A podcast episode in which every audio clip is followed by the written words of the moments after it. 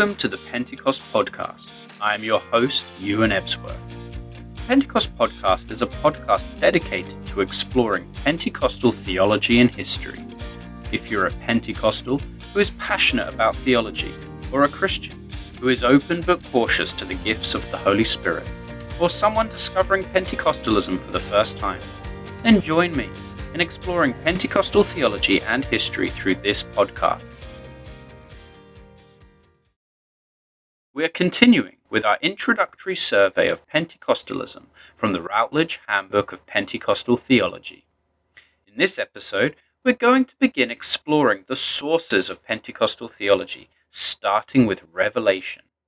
Often, when we as Christians speak of God's revelation, we are referring to Scripture itself.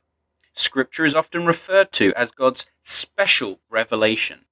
However, God's revelation takes on multiple forms, including his general revelation that Paul speaks of in Romans 1 19 and 20. God has revealed himself through creation in what he has made, so that none are without excuse. Then there is Jesus, God incarnate, who, as John teaches in the prologue to his gospel, is the divine Logos, the eternal Word made flesh. Jesus is God's ultimate revelation. In Jesus, unlike in sinful humanity, the divine image is fully revealed.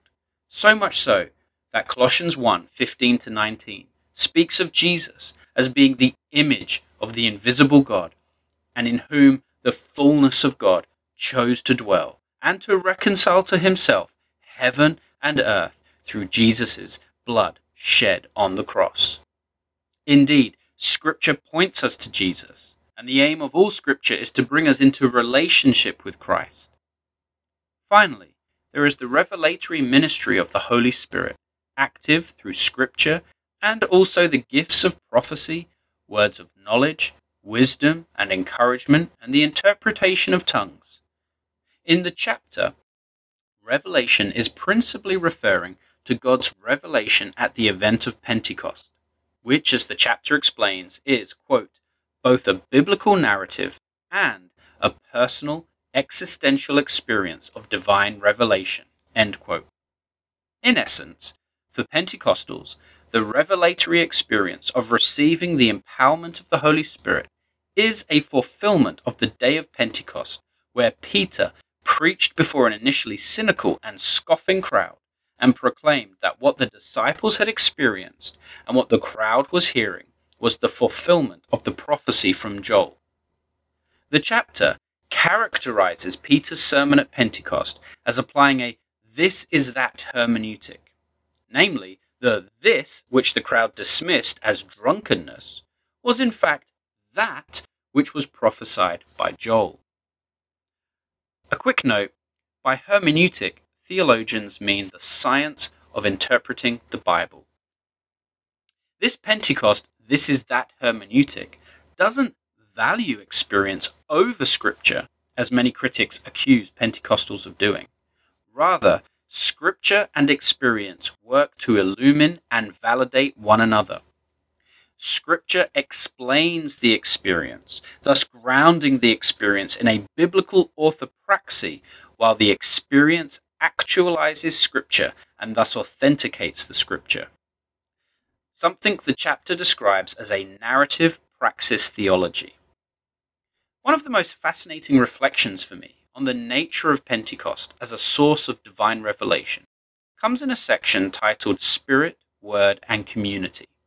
Quote, this culminating paragraph on the community rounds out an overall shape to the Pentecost narrative that could be described as highlighting first the coming of the Spirit, then the coming forth of the Word through Peter, followed by the coming together of the community. While this sequence of spirit, word, and community, broadly speaking, occurs in a linear fashion within the arc of Acts chapter 2, there is an interplay between the three. Firstly, it was Jesus' word, his instruction to stay in Jerusalem until the disciples received the baptism of the Holy Spirit, that created the condition for Pentecost to take place. And it was as a community that the disciples corporately experienced the baptism of the Holy Spirit at Pentecost. Furthermore, the Spirit was emboldening Peter to preach as he taught the crowd. What are my key takeaways here? For me, the triad of spirit, word, and community is a helpful hermeneutical principle when assessing Pentecostal theology, and particularly of the event of Pentecost as a source of divine revelation. Borrow from the language of the chapter again, Pentecost isn't just divine revelation in the sense of the light it casts, enlightening us to the person and nature of God, as well as of the fulfillment of prophecy, but also of its fire, its power to transform us, as it did Peter. This reminds me of the essay by C.S. Lewis titled Meditation in a Toolshed, in which Lewis points to two different modes of knowing looking at something and looking along. While Lewis was in his garden tool shed, he saw a beam of light shine through a crack in the door.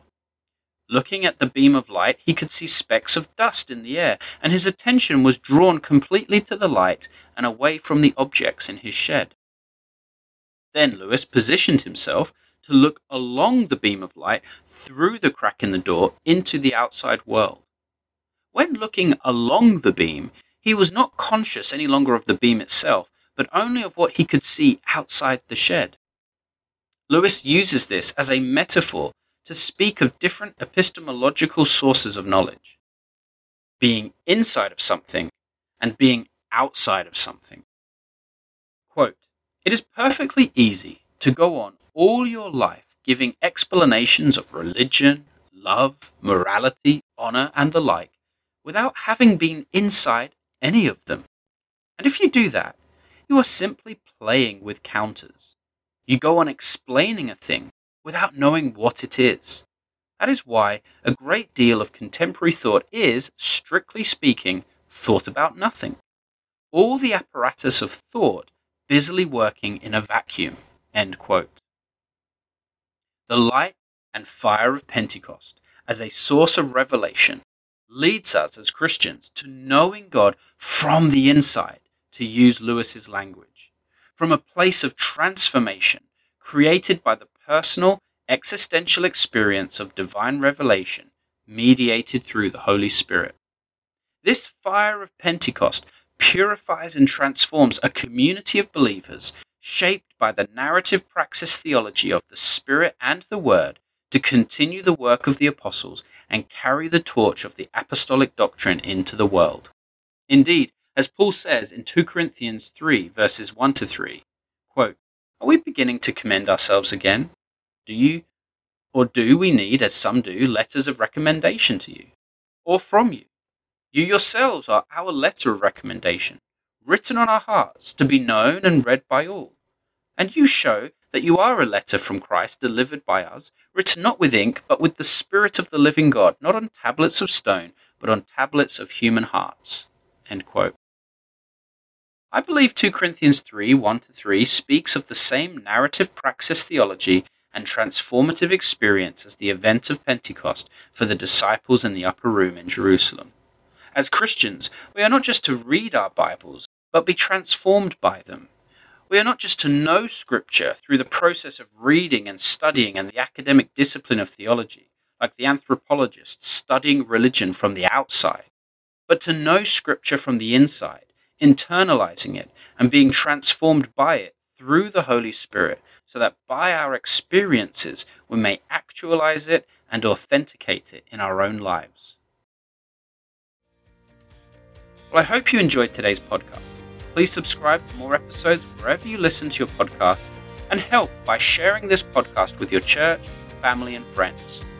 The grace of the Lord Jesus Christ and the love of God and the fellowship of the Holy Spirit be with you all. I'll catch you in the next one.